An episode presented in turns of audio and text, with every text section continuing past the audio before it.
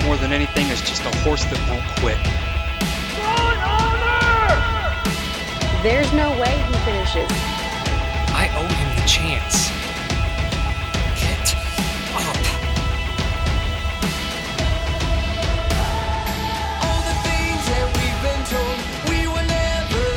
I'm Tim Finley, and this is To Live with Honor.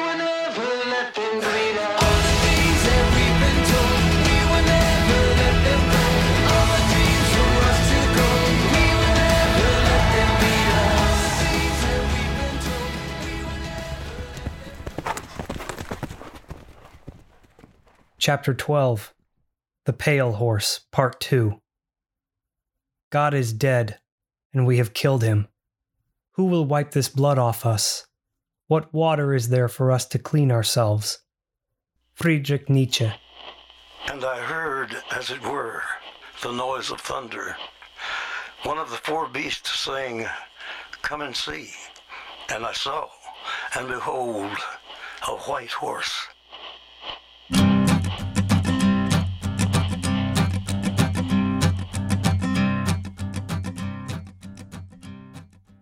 Macbeth, Masque of the Red Death, the Bible. As ancient as civilization, the symbolic power of blood transcends culture and time. We breathe for the sake of our blood. Our heart beats for the sake of blood. Every single anatomical system in the human body is tied to our blood. Blood is what we are. Every human, and horse for that matter, inherently and instinctively understands it. Life requires blood. So does death. I returned late Friday night from my brother Kyle's Army Basic Training graduation at Fort Jackson, South Carolina. I was exhausted. The previous months of deployment training, wedding, relationship, and personal growth had swirled a dust storm around our house that was finally beginning to settle. The wedding was done, the deployment was postponed. The docket for the foreseeable future was predictably empty. Missy and I had high hopes of spending that idle time idle. Look, my eyes were bloodshot from miles of dark highway. I know what's coming, and I've got nothing in the tank. You're gonna come in at six in the morning and ask me to do something or help with something or I need your help with honor. I glanced at the clock on the table. It blinked the next minute past 2 a.m. I'm begging you. Please, I'm not mad. Just, I need sleep. Just once. Please, don't wake me up tomorrow for anything. I'll help you with whatever in the afternoon. Just no horses, no chores, no, I need your help with honor. Okay? Please. Okay. She conceded. I curled into bed next to my wife. I pulled her close and felt my heart beat against her back. I felt hers in my arms. I lingered there, adrift between dreams and reality. Serenity blanketed my thoughts. My cozy, comforting thoughts warmed me as I drifted away. This, this must be my reward. All this because I saved a horse named Honor. I saved him.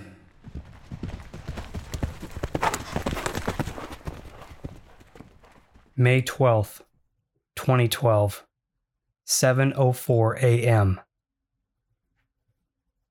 The bedroom door burst open. Missy exploded through the doorway, racing to grab a jacket with shaking hands. She darted around the room, grasping personal items, her footsteps pounding the floor heavier than petite sneakers should. I snapped awake. She would offer no apologies, and I wouldn't dare ask for any. I need you to get up. I need your help with Honor. Emotion hid behind her terse words. We have to take Honor to the hospital. I said nothing, but fell from the comfort of the pillow and onto the carpet. I snatched the clothes off the floor where they had been dropped the night before.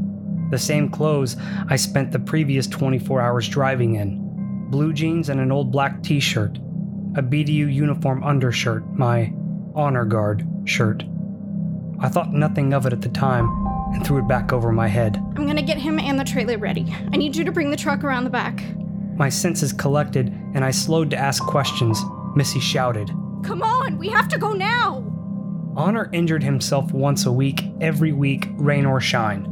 You could set the Navy observatory clock to Honor's regularity with injury.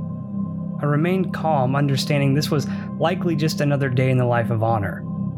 We'd get him to the hospital, they would patch him up, and then we'd be on our way. Missy, I thought, was lost in her fanatical love for all things furry. I, as the supportive husband, though, would do my duty.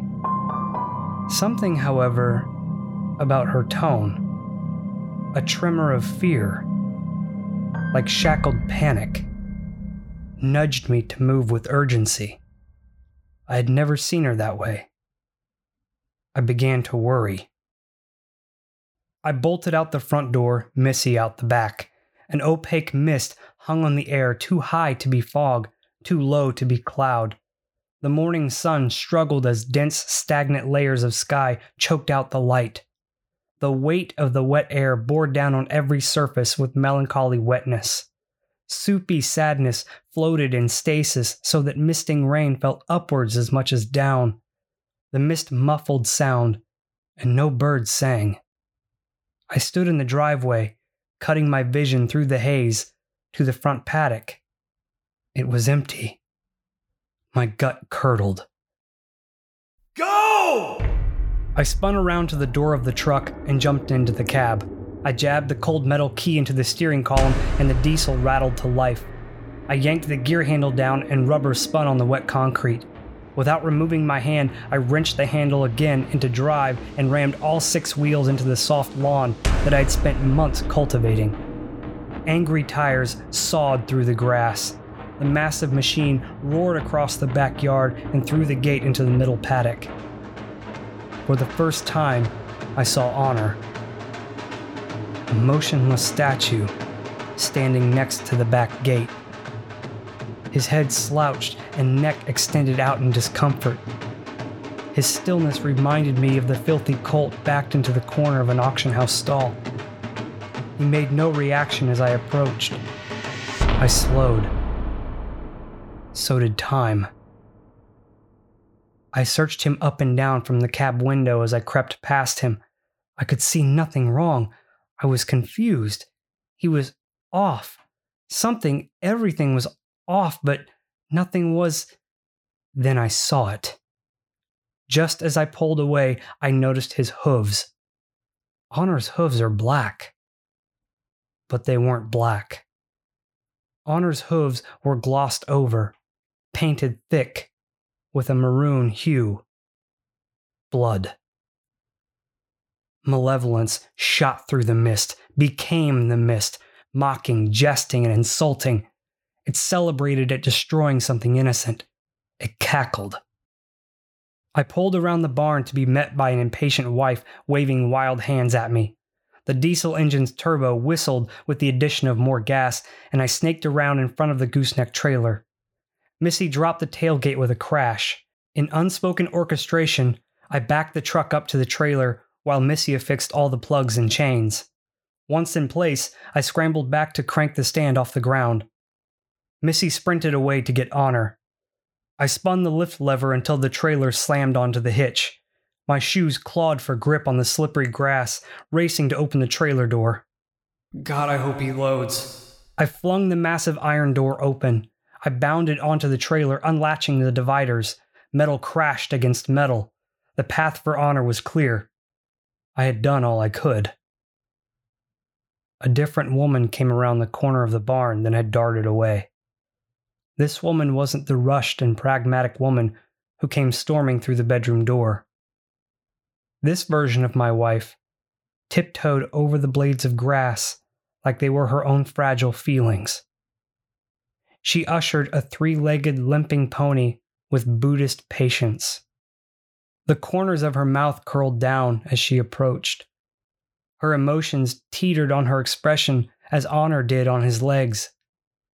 She said nothing, only stared at me with eyes as heavy and drenched as the air around us. What she couldn't say, at the expense of unleashing her emotions, I could see in her escort. Honor dragged his front left leg lifelessly beneath him. Each excruciating, pathetic hop forward pained him. She didn't have to say it. We were both thinking it. If Honor couldn't load, Honor would die. She inched him closer. I stood locked in horror as Honor's injury came into view. How the fuck did I not see? A flap of skin dangled from Honor's chest, roughly five or six inches in length. It dripped with thick, blackened blood. It shivered with every movement, soaked by blood as everything else was by the mist. The flag of skin only brought attention, though, to the atrocity of Honor's true injury. Where the vibrant bay colored skin once held taut, a gaping abyss now ripped Honor's chest wide open. Blood cascaded out and around the wound and down both legs, caking them in a solid sheen of maroon, almost identical to his natural color when wet. I noticed his painted hooves again.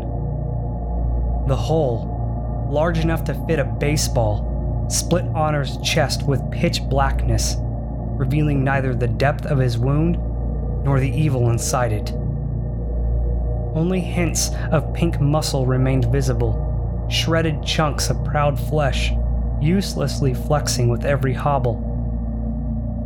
Honor weakened as he limped. His head hung lower and lower, his steps smaller and slower. I had nothing to offer. We helplessly watched Honor dying. Missy remained silent, inching him closer to the step up. I questioned if he would even have the strength to stand in the trailer long enough to make it to the hospital. She stepped into the trailer, lead rope in hand, urging the fading horse on the other end. Honor held like a mule, just as we feared. Missy broke her silence, her emotions trickling through. Honor, come on. She tugged, stretching his head forward against the line. Honor's feet remained planted at the entry as they had before he learned to load.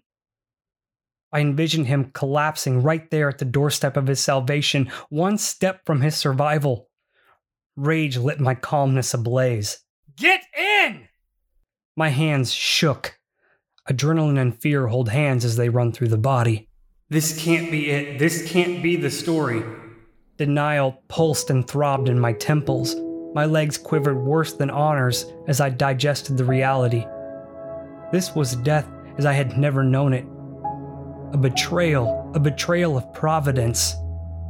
My faith eroded with every second Honor refused to take that one step that would save his life. How could fate engineer such a story and allow it to be erased so easily? I watched the blood drip, drip, drip. Get in! Get in the damn trailer! Please! One step! Why? Drip, drip. This isn't right. This isn't how I saved him. Drip. Drip. Nothing makes sense. He's dying. Jesus, he's dying. I'm going to watch it. Drip. Drip. Blood pooled under him. I can't fucking do anything. I can't save him. Helplessness ferments the soul. I stepped close to Honor's side and exploded. Fucking save yourself! It was the sound of a violent chemical reaction created by anger mixing with panic. As if it were the one marching command Honor was waiting for, he shook once in preparation, and on one good leg, hopped his front end onto the trailer. He shuffled and limped his hindquarters to the front of the trailer with no more coaxing required. Honor trailed blood onto the new shavings. I stood abashed, stupefied, and confused.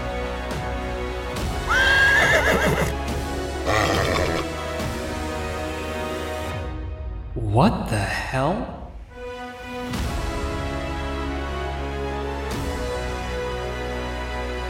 What is happening? Tim! I snapped back and reset my mind to the matter at hand. While Missy affixed his lead, I latched the dividers and we both darted around to the cab. Oak Ridge Equine Hospital was a 45 minute drive in a car. In a truck pulling a trailer loaded with a dying family member, one as special as honor, the drive was an eternity. Each second expanded into a monstrous enemy. The weather closed in around us as we drove away. It felt like running in four feet of water. Inertia conspired against us, conspired with the mist. Each bit of acceleration required the longest, smoothest transition. Stops and slows were drawn out over miles, light years, years we didn't have, seconds we didn't have. In blind silence, 15 feet behind us, something was dying.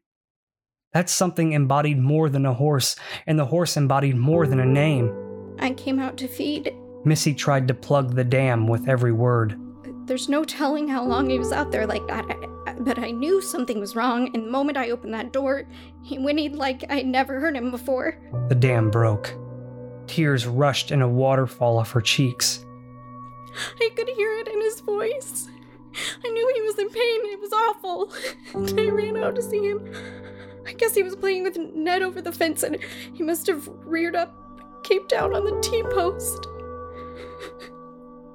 So much blood. He was so hurt and in so much pain. I don't know how he's alive. Babe, he's gonna be fine. I didn't believe it. Just focus on driving. Just get him there. Everything's gonna be alright. I can't open the door. I'll go get the vet. I can't do it. I can't open the door. Please do that for me. I will. Just drive. He's going to be fine. By this point, I felt like I was lying. I knew what horrid scene might lurk behind the giant steel door, and I steadied my mind for it. Death, even in its ugliest forms, was something familiar. But the nearness made nothing about any of this familiar. Honor guards always maintain a distance.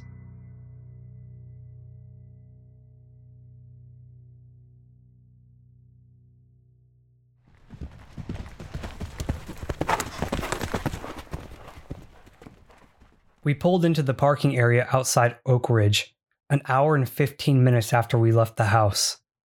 Without a word, Missy, who had called ahead, dashed out to meet the vet. She was collected by now. I lifted the latch and unlaced the safety chain. I looked to the lip of the step up, hoping not to see blood. It was clean. I pinned my eyes to the ground, shunning whatever image may appear. I pulled against the weight of the iron door. The hinges creaked and moaned with every slow inch. A memory flashed across my vision. I stood in the receiving room of Port Mortuary, wearing white gloves with blood seeping through the knuckles. My hands gripped a half folded flag atop a gurney.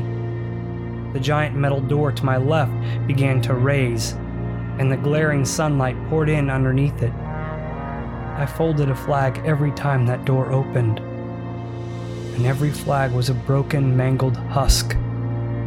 They were my men. Men I couldn't save. I thought myself a fool. I clenched my teeth and lifted my gaze into the trailer. My heart stopped and I gasped for air. Honor stood. The next pound in my chest recharged my muscles and put color back in my face. I leapt into the trailer, ripping the dividers open. Come get him! As Missy rounded the corner with the vet, I watched the expression on her face. Her face ran the same gauntlet from utter denial to total belief as mine had just done. Missy backed Honor off the trailer and inched his aching body into the emergency room. Dr. Lamb was a soft spoken gentleman. Tall, dark complexioned, with a youthful face, his voice spoke in warm compassions that filed down sharp emotional edges. The doctor brought in two techs and issued calm orders. The techs scrambled in haste where the doctor's coolness never wavered. We walked Honor into a chest high stall of metal poles that kept him in place. One of the techs affixed a chain to the top of Honor's halter to keep his head aloft. Once in place, Honor lingered somewhere between standing and hanging, pathetic and silent, exhausted. Honor's normally warm, energetic eyes glazed over with indifference. His weakness coated his expression. Honor wasn't giving up. He simply had nothing left to give. The vet pressed his thumb against Honor's pallid gums. Behind the gentle demeanor, the doctor allowed a note of gravity to sneak through his expression. He's lost a significant amount of blood. We still have to run the tests, but he may be in the realm of a transfusion. I shot a quick glance at Missy. She and I both realized the reality at the same time. We both stood silent, she to Honor's right side, me by his head, both with arms folded. We had just spent every dime in our account to pay for the wedding. Even the meager cost required to save the throwaway colt's life the first time was more than we could afford to repeat. To save his life a second time would require multiples of his original cost. Do whatever you have to, Doc. Missy dropped her gaze to the growing pool of blood on the floor. The techs raced in and out of the doors at both ends of the emergency room with trays, tables, beeping computer equipment, tools, sponges, towels, and all sorts of medical paraphernalia. They ran an ultrasound on the injury as one tech tended to the wound. A third fixed an IV lead into Honor's neck. Honor made no gestures or reactions to any of the ado rustling around him. His eyes slept while open, looking to a black, unfocused nothingness. His head hung heavier and heavier against the halter, slowly, drop by drop. Honor faded from standing to hanging. I stepped closer to Honor. For a moment, his eyes shifted to me as if they were the only movement of which he was capable. The sorrow in his eyes squeezed every selfish feeling I ever had and ripped them apart. His eyes apologized. I watched in confusion as the horse I believed I saved, the horse for whom I envisioned myself a hero, spent his dying moments apologizing. Apologizing for what he would never be. I crumbled into an insignificant pile of rubbish. I looked to Missy, who still stared at the floor. For a second, I remembered the book by Shel Silverstein, The Giving Tree. After a lifetime of sacrificing and giving to the young boy, all that remained of the once glorious tree was a humble stump. The man who had enjoyed the tree as a boy took its lumber piece by piece to build his life. Then the man returned to the tree in his twilight, regretting the years of taking from this dear friend. In the end, the man realizes his foolishness and apologizes. The tree, now a weathered stump with seemingly nothing left to offer his old friend, offers him a place to sit and rest. I loosened the chain and slowly rested Honor's head on my shoulder. The enormous weight ached my back. The weight of honor. Let it be like this. Unbelievable. I perked up. The doctor spoke frank words as he stood staring at the ultrasound screen with folded arms. Unclasping one hand to point at the screen, he exchanged notes with the tech running the exam. He looked up at the both of us, resolved. It looks like the post didn't puncture the thoracic cavity, no broken ribs, both his lungs are inflating, and there's no air trapped in his chest. His heart is untouched. How he managed that, I have no idea. What we need to deal with, though, is because his ribs gave, it allowed the pectoral muscle to tear from the sternum as well as severing his brachial artery, which is the source of all this arterial bleeding. We're going to have to block and prep the laceration and suture the muscle. We'll suture up the skin as much as we can and leave a drain to allow the wound to flush. Bottom line, he has a chance. He won't be running any races, but he has a chance to live. We'll keep him here overnight for observation and ensure his PCV is high enough, and when it's safe to bring him home, we'll give you a call.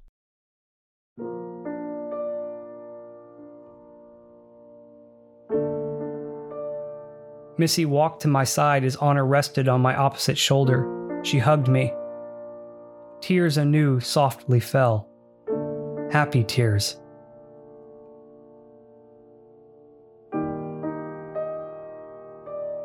It's a good name for a horse. And by the looks of your shirt, I'm guessing you're the one who named him? No, actually, I didn't. I got him at the Jones auction house. Horse number 5752. The doc squinted and turned his head slightly. He spoke just above a whisper. You got this horse at the Jones auction? So you didn't even know his name when you bought him? No. He froze an intense stare at me, then glanced away with a confounded smile. Huh.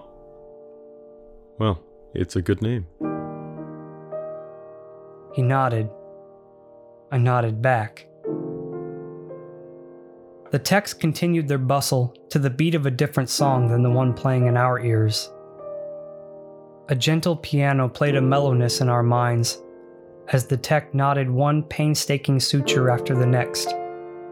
A hanging bag of clear fluid flattened out as it dripped its contents into the long coiled tubing attached to Honor's neck. The smattering of blood on the floor congealed and dried.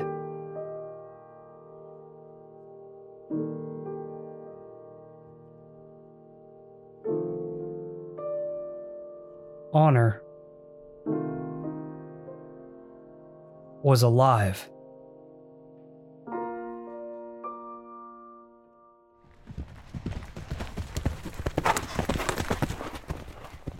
I recall nothing of the ride home. The brain shuts down for a diagnostic inventory after something like that. It deletes unnecessary files, catalogs others, and etches in granite a few select images, colors, smells, and sounds that one can never wipe clean. I'll never forget the tone of Missy's voice when she stormed into the bedroom, or the broken heart in her expression.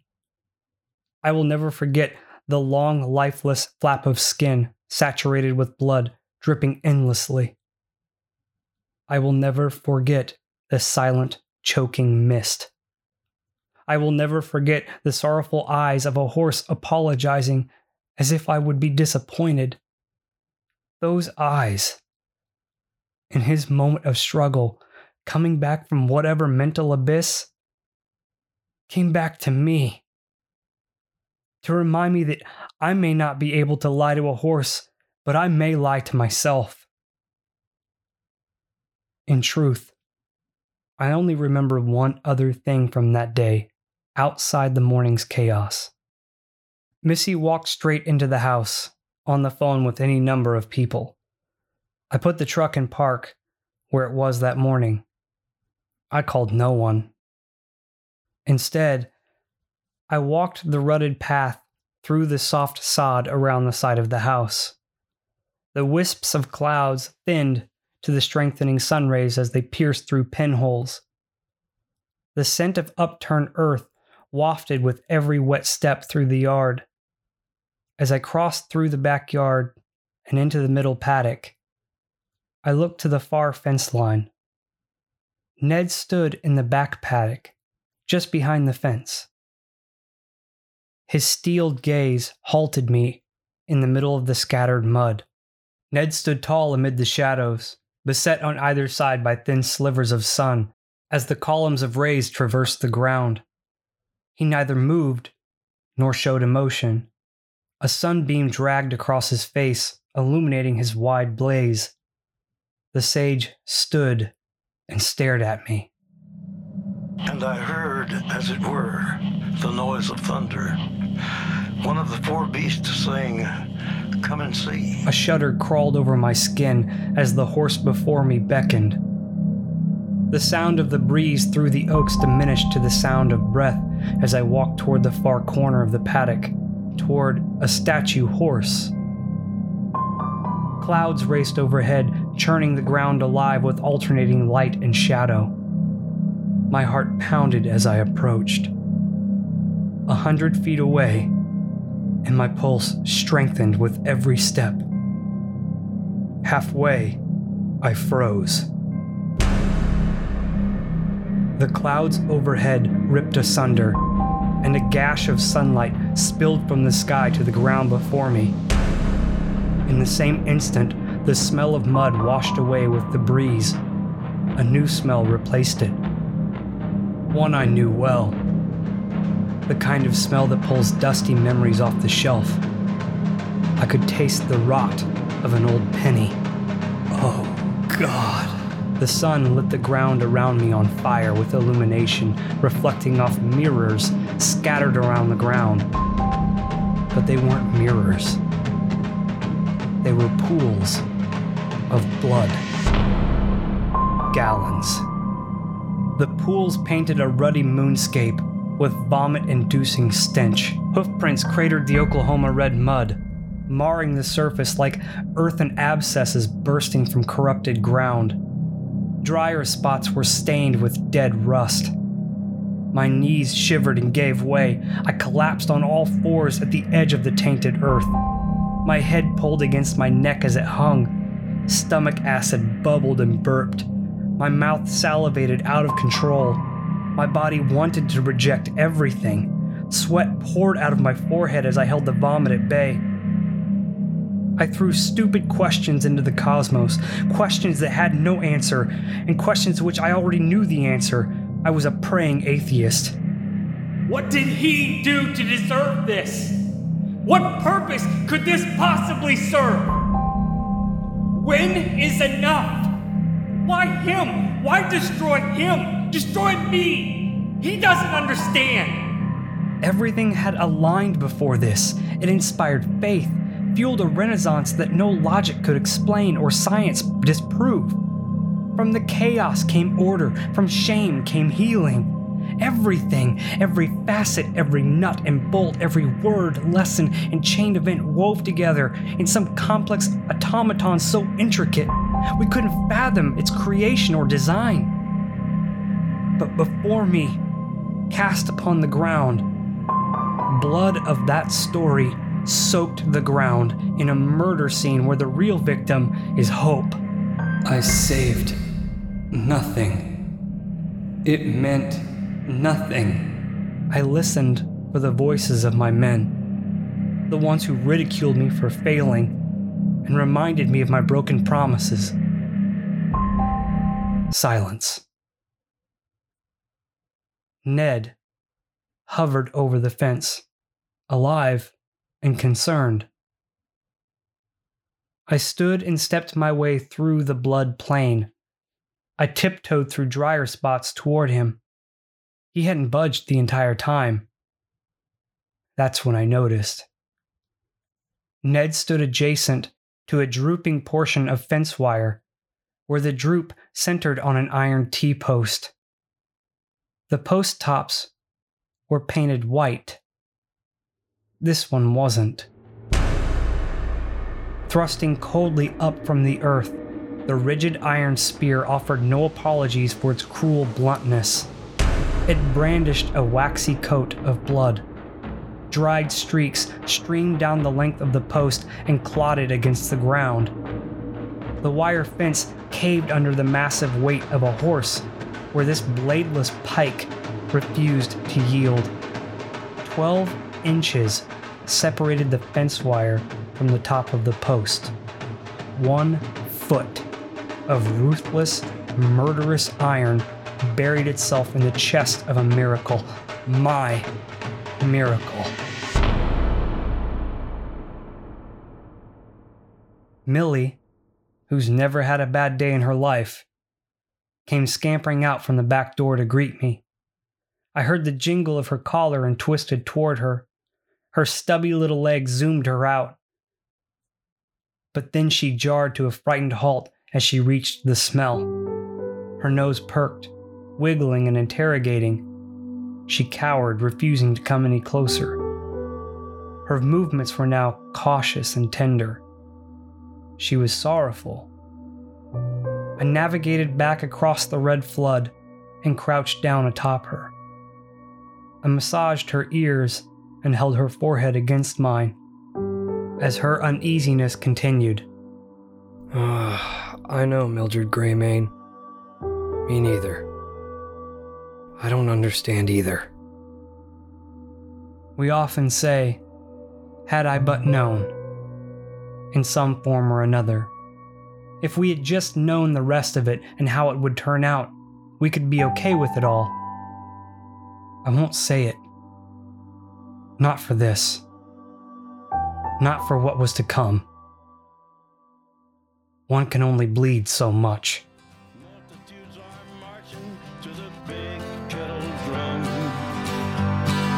Voices calling, voices crying. Some are born and some are dying. It's Alpha and Omega's kingdom come. And the whirlwind is in the thorn. To be continued.